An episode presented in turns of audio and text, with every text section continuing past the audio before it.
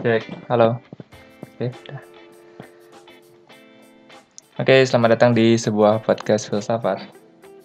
Ini edisi Edisi suram. edisi April berarti. ya. Oke, jadi eh, ya belum usai, kayaknya udah usai sih ya.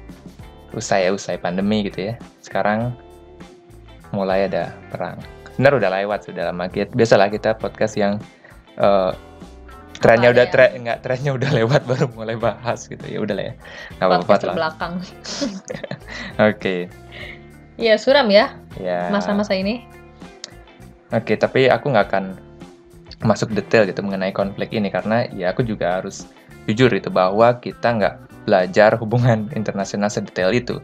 Tapi yang mau aku omongin adalah benar katamu tadi kita berada di masa-masa yang suram gitu Ya, dan aku harap sih, dan semua juga pasti berharap lah ya. Semoga semua itu cepat kembali normal, aman, dan damai lagi lah gitu. Atau ya, kalau bisa dibilang konflik ini harusnya nggak pernah ada dan terjadi sih dari awal gitu ya di awal ya. Tapi gimana kalau gitu ya? Aku ngasih tahu kamu nih bahwa gitu ya ada yang mengatakan meskipun ada banyak masalah gitu ya, ada banyak permasalahan dan kesedihan yang sudah ada dan akan terjadi di dunia ini, tapi gitu ya, tapi dunia yang sekarang kamu tinggalin ini adalah dunia terbaik dari semua kemungkinan dunia yang ada atau eh, biasa ya dibilang bahwa this is gitu ya, this is the best of all possible world. Hah?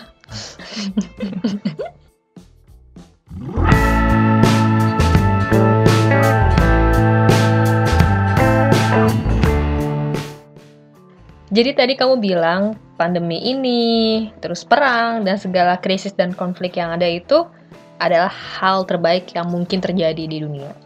Ya, tentu bukan aku yang punya pemikiran ini ya. Ini adalah hal yang diucapkan oleh polymath gitu ya, asal Jerman bernama Gottfried Wilhelm Leibniz gitu ya. Ya BTW buat yang nggak tahu polymath itu orang yang punya banyak expertise gitu. Jadi dia itu matematisian iya juga, filosofer, saintis, bahkan juga seorang diplomat. Kayak Leonardo da Vinci lah, pengetahuannya luas dan banyak bidang ilmu yang dia kuasai. Oke nih, tapi kenapa dia bilang kalau dunia yang kita tinggal ini adalah dunia terbaik yang mungkin ada? Sebenarnya dia mencetuskan ide ini karena dia ingin menjawab, ya. Jadi respon dia terhadap persoalan kejahatan atau biasa dikenal dengan the problem of evil. Singkatnya, the problem of evil mempertanyakan kenapa Tuhan yang maha baik, maha kuasa dan maha tahu membiarkan adanya kejahatan di dunia ini.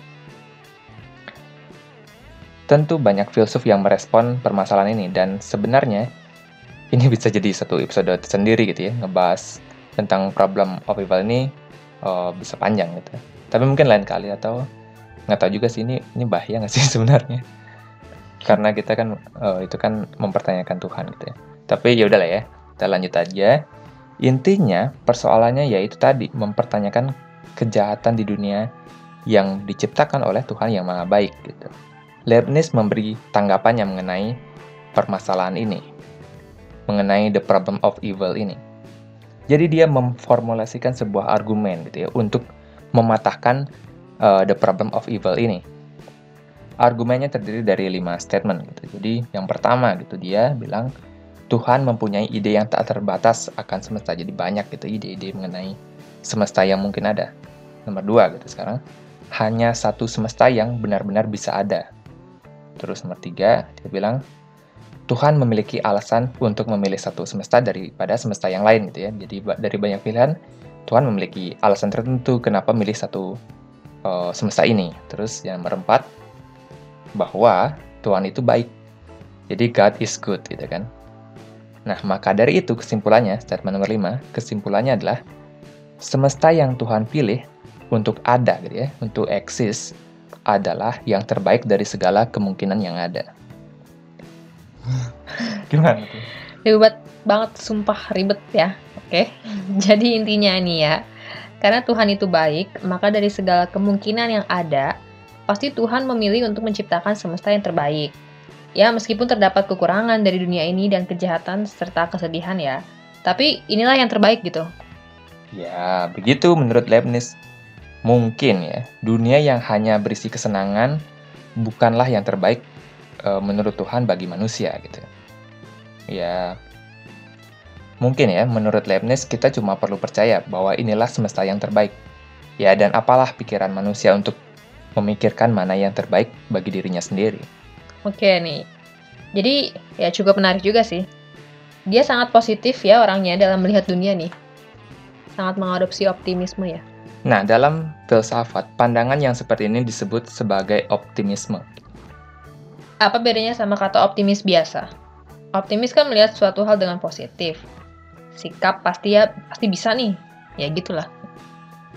Ya maksudnya kalau ngomongin optimisme dalam konteks filsafat gitu ya berarti kita lagi ngomongin gitu ya. Jadi kamu lagi ngebahas filsafat ngomongin optimisme, jadi ya bukan hal yang kamu sebut tadi, tapi ngomongin tentang dunia yang kita tinggalin ini adalah yang terbaik dari segala kemungkinan yang ada. Dan maka dari itu, hidup itu pantas untuk diperjuangkan dan dijalani. Jadi ini yang kamu mau bahas nih, optimisme dari Leibniz, atau menjadi optimis secara general tentang dunia. Iya, salah satunya itu kita akan bahas banyak hal di episode ini. Tapi, emang pertama-tama aku ingin mulai gitu ya, bahas dari optimisme. Jadi menurutmu gimana? Apakah kamu orangnya optimis atau gimana? Oh. Kenapa? Iya. Iya bisa dibilang aku cukup optimis sih ya dengan banyak hal di dunia ini. Ya maksudku bahkan The Great Marcus Aurelius aja menyarankan optimisme gitu.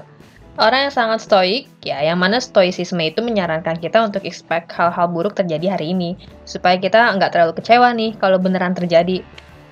Dia aja ada quotes-nya yang bilang, bersandarlah pada keindahan hidup, perhatikan bintang-bintang, dan lihat diri Anda berlari bersama mereka. Ya, ngapain melihat semua hal yang kita kerjain pasti gagal? Ya, bagusan ngelihatnya bisa berhasil nggak sih? Iya ya, memang secara personal ya, jadi orang yang optimis adalah hal yang bagus gitu ya. Tapi dari hasil-hasil artikel artikel ilmiah yang kubaca yang ngebandingin tentang orang yang optimis dengan orang yang pesimis, hasilnya ya tidak sehitam putih gitu ya. Ya kalau dalam konteks penyembuhan mungkin kalau kamu lagi sakit misalnya orang yang optimis itu recovery-nya lebih cepat ya, lebih bagus. Tapi kalau orang pesimis itu mereka tuh jagonya atau lebih bagus dalam uh, memanage anxiety gitu ya. Mungkin karena mereka tidak punya apa ya, harapan yang tinggi akan sesuatu. Menarik sih ya. Jadi nggak apa ya, nggak gitu jelas yang mana lebih bagus daripada kedua pandangan itu. Mungkin ya, mungkin karena ia menjadi optimis maupun pesimis tidak merubah apa-apa karena realitas yang ada di dunia. Ya nggak sih? Oh iya, ya karena pada akhirnya itu cuma sudut pandang dalam melihat dunia aja. Cuman masalah lensa yang kita pakai aja dalam melihat suatu peristiwa atau hal yang terjadi gitu. Yang satu lensanya bening nih, yang bikin kamu berapi-api, semangat nih, ayo gas gitu kan. Yang satu lagi agak burem, jadinya kamu kayak, aduh, slow nih, yeah. lampu lampu oranye, lampu kuning, hati-hati gitu. Kayak contoh klasiknya ngelihat gelas yang setengah volumenya diisi air mau setengah penuh atau setengah kosong, ya nggak bisa ngerubah fakta bahwa hanya setengah volume dari gelas itu yang terisi air. Iya kan, jadi optimis dan pesimis melihat dunia yang sama, hanya gitu ya dari lensa yang berbeda. Jadi seharusnya tidak ada yang terlalu merasa lebih keren lah ya. Tapi gitu ya, tapi ada yang sangat menentang pandangan optimisme yang melihat dunia ini sebagai dunia yang terbaik Kenapa tuh? Nah, kenapa tuh? kenapa tuh? Ya, akan aku jelasin. Tapi kita mulai dari perkenalan orangnya dulu nih. Dia adalah, mesti baca ini? François. François Marie Arouet. Atau yang lebih dikenal dengan Voltaire. Itu nama penanya ya. Dia sangat tidak suka dengan pemikirannya Leibniz. Saking tidak sukanya, dia bahkan nulis novel yang hampir bisa dibilang isinya sindiran atau novel satir gitu ya mengenai optimisme. Novelnya sendiri berjudul Candid. Ya. Oh ya, yeah, ini konteks perdebatannya nih, perdebatan antara Voltaire dan uh, François. Nggak, Oh, bukan. namanya dia itu. Oh, itu Voltaire, namanya dia. Voltaire dan Fra- eh, Leibniz itu di era abad pencerahan gitu ya, Enlightenment. Jadi sekitar abad ya ke-17 dan 18-an ya. Oke, terus emang isinya itu mengenai apa intinya? Ini agak panjang nih. Eh, main karakternya bernama Candide ya. Jadi sesuai dengan nama buku, judul bukunya tadi. Candide adalah keponakan dari seorang baron. Baron itu ya bagian terendah gitu ya, dari anggota kerajaan gitu. Dia hidup di wilayah kekuasaan pamannya. Dia memiliki seorang guru yang bernama Pangloss. Dia itu orang yang sangat percaya akan pemikiran Leibniz gitu, bahwa kita tinggal di dunia yang terbaik dari segala kemungkinan yang ada. The best of all possible world. Karena Candide merupakan muridnya, dia pun memiliki pemikiran yang sama akan dunia ini. Oke, kita apa fast forward aja. Nah, suatu hari dia kepergok gitu ya, ciuman sama anak Baron ini dan diusurlah eh, Candide keluar dari kerajaan. Tidak, tapi tidak masalah karena gurunya Pangloss mengatakan apa pun yang terjadi merupakan yang terbaik. Nah, mulailah perjalanannya Candide ke dunia luar. Di sana dia mengalami banyak kejadian yang menyakitkan, itu dipukul, kabur dari perang hingga dia sampai ke Belanda. Jauh banget. Di Belanda, dia menjumpai seorang gelandangan di jalan. Dan ternyata gelandangan yang kotor itu adalah gurunya sendiri, Pangloss. Candide pun bertanya kepada Pangloss, kenapa dia bisa menjadi seperti ini. Dia mengatakan, setelah Candide pergi gitu ya, kota itu dijarah oleh sekumpulan tentara perampok dan semua keluarga pamannya itu dibunuh. Tapi kamu tahu nggak apa yang dia bilang? Hmm, kayaknya sih all is well. Semua yang terjadi adalah hal yang terbaik yang mungkin terjadi. Iya, benar banget. Jadi, bahkan dengan begitu banyak penderitaan yang dia alami, Pangloss tetap berpegang teguh pada prinsip optimismenya. Buset, dia ini banget ya. Tapi si Candide nih udah mulai ragu kan kayaknya tuh. Mungkin bisa dibilang seperti itu ya. Apalagi setelah mereka melanjutkan perjalanan, hampir seluruh isi novel Candide itu adalah tragedi disusul oleh tragedi lainnya gitu ya. Dia ke mana gitu ya, ada gempa bumi gitu ya, di Lisbon kalau nggak salah. Nah itu emang real event gitu ya. Gempa Lisbon, terus eh, ada bunuh-bunuhan, terus hampir dihukum gantung juga mereka. Dan selama perjalanan itu mereka juga memperdebatkan itu ya, tentang the best of all possible world dengan pesimisme dan lain-lain. Jadi mereka juga debat filsafat selama perjalanan itu. Mereka berdua tuh jalan. Nggak rame-rame. Ada lagi sebenarnya di sana tuh banyak tokohnya. Ada Pangloss, ntar ketemu Oh. ini, ketemu itu. Jadi bergrup lah mereka. komunal. Jadi yang dilakukan si Voltaire ini adalah menunjukkan ke para optimis bahwa dunia ini tuh bukanlah yang terbaik dan nggak semua yang terjadi itu ya happen for a reason, Ya, for a karena, certain reason gitu, karena alasan tertentu. Iya dan perlu kamu tahu bahwa Voltaire itu seorang deis gitu ya. Dan dan btw buat yang nggak tahu, deis itu adalah orang yang percaya bahwa Tuhanlah yang menciptakan dunia ini. Gitu. Namun para deis menolak wahyu gitu ya sebagai sumber pengetahuan ilahi gitu ya. Tugasnya adalah jadi tugas tugas Tuhan hanyalah menciptakan eh, dunia ini. Habis itu ya Tuhan tidak ikut campur akan apa yang terjadi di dunia ini. Dia hanya mencipta dan menonton kita, mungkin gitu ya bisa dibilang. Dan ya cara untuk memahami ketuhanan itu adalah dengan menggunakan penalaran dan observasi empiris, bukan dari wahyu seorang nabi gitu ya untuk seorang deis gitu. Dia pertanyaannya gitu. Terus apa hubungannya si Voltaire ini yang seorang deis dengan kritikannya terhadap optimisme? Nah, karena optimis menganggap dunia ini adalah dunia yang terbaik yang mungkin ada, meskipun itu adalah sebuah kebenaran gitu ya, bukan berarti semua hal yang terjadi itu for the best. Belum tentu. Voltaire mengajak kita untuk membayangkan ada sebuah kapal besar yang sangat sempurna, yang sedang menga- mengantarkan Raja Mesir ke suatu tempat.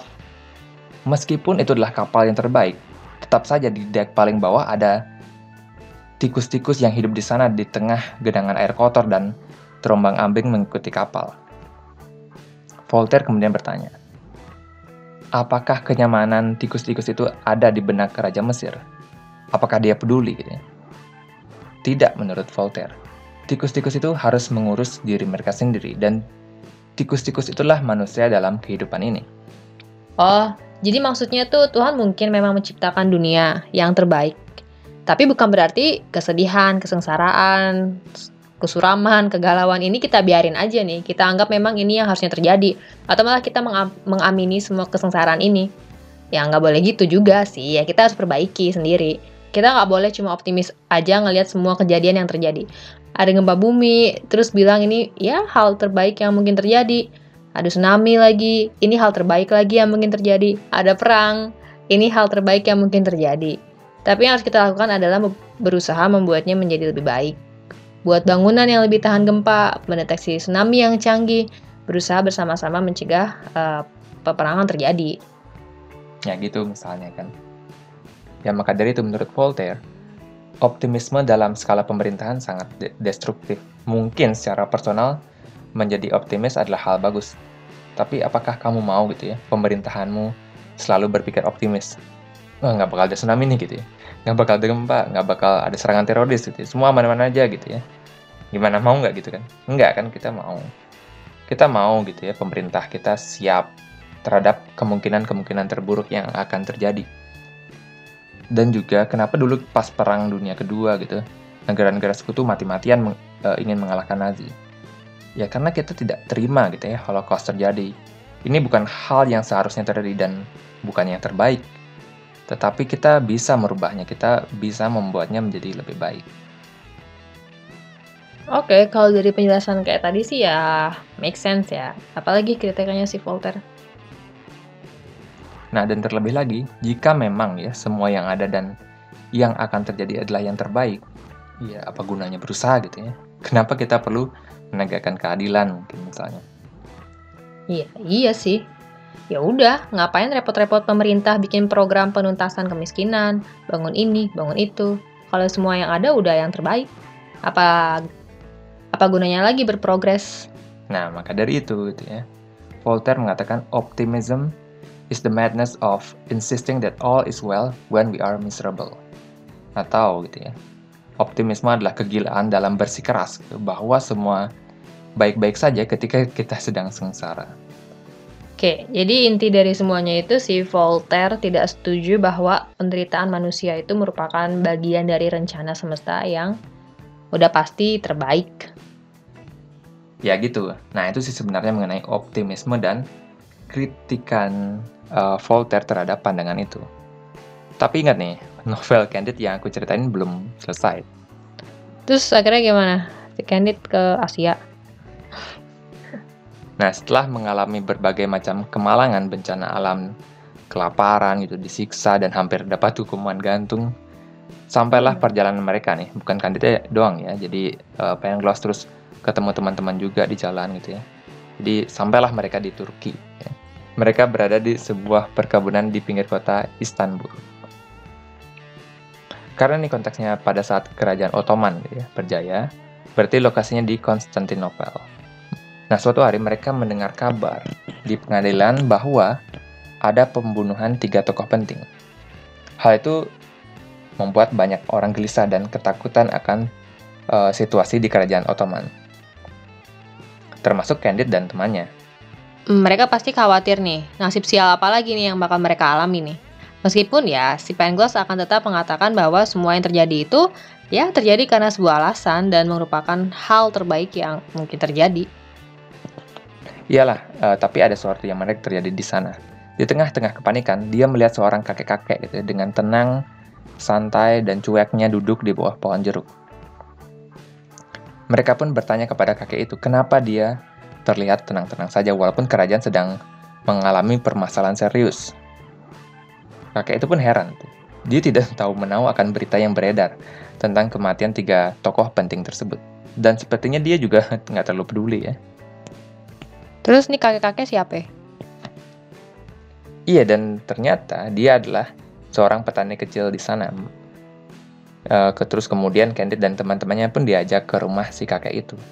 Mereka disuguhi makanan dan berbagai macam buah-buahan.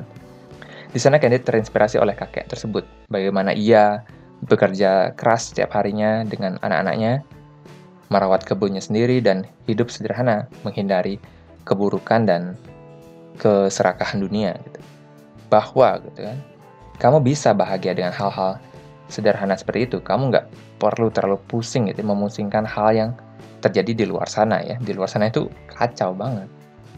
Ya iya ya, masalah tuh ada aja tiap hari.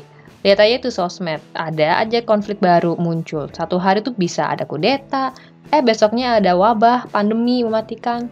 Terus ada perang lagi. Sekarang Sekarang ya. Ya mungkin lebih baik kita fokus aja kepada yang penting bagi kita nih, what matters to us gitu kan. Yang membuat kita merasa memiliki tujuan di kehidupan yang fana ini guys. Oke ya, ya mirip-mirip stoicisme juga ya. Kita nggak bisa mengontrol musibah atau tragedi yang mungkin terjadi. Nah kalau di stoicisme mereka uh, mengajak kita fokus mengontrol respon, gitu ya, respon uh, kita terhadap hal tersebut.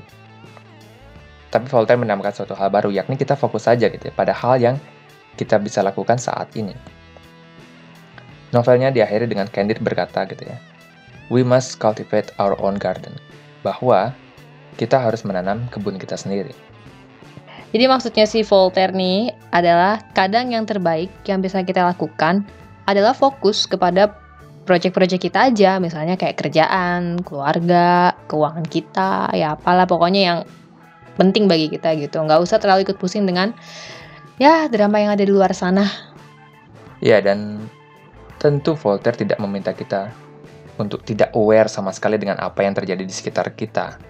Tapi gitu ya, jangan biarkan hal-hal tersebut merusak inner peace kita gitu ya, merusak kedamaian yang ada di pikiran kita. Ya, karena ujung-ujungnya apa pun yang terjadi di luar sana gitu ya, ya kita harus tetap menanam kebun kita sendiri. Betul itu. Ya. Oke, aku email. Yuk, aku juga. Bye. Bye.